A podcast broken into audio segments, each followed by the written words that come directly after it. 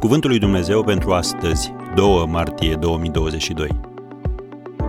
Ce moștenire vei lăsa în urma ta? Omul de bine lasă moștenitor pe copiii copiilor săi.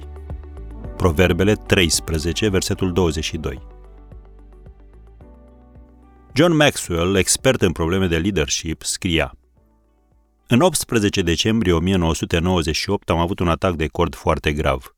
Îmi amintesc că în noaptea aceea, în timp ce stăteam întins pe podea în așteptarea ambulanței, m-am gândit la două lucruri.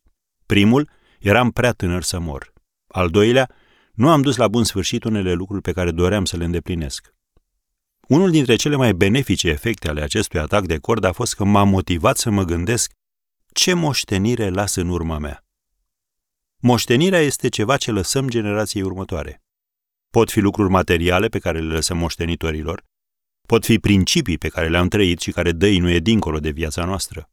Dar pot să fie și oameni pe care am influențat și ale căror vieți au îmbunătățit pentru simplul motiv că ne-au cunoscut. Încearcă să trăiești având mereu aceste două lucruri în minte. Întâi, ziua de astăzi este tot ce ai.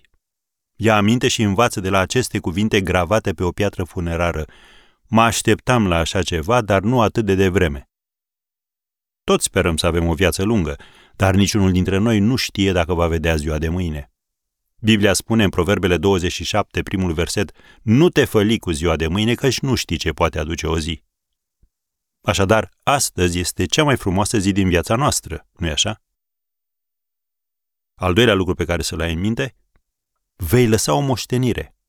Tot în Proverbele 13, versetul 22, citim, Omul de bine lasă moștenitor pe copiii copiilor săi, dar bogățiile păcătosului sunt păstrate pentru cel neprihănit. Să remarcăm că omul de bine poate lăsa în urma sa o moștenire care aduce binecuvântare peste două generații la rând.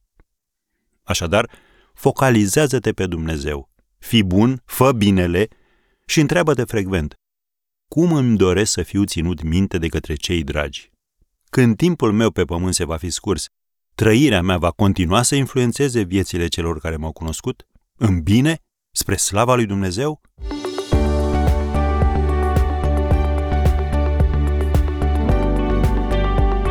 Ați ascultat Cuvântul lui Dumnezeu pentru astăzi, rubrica realizată în colaborare cu Fundația SER România.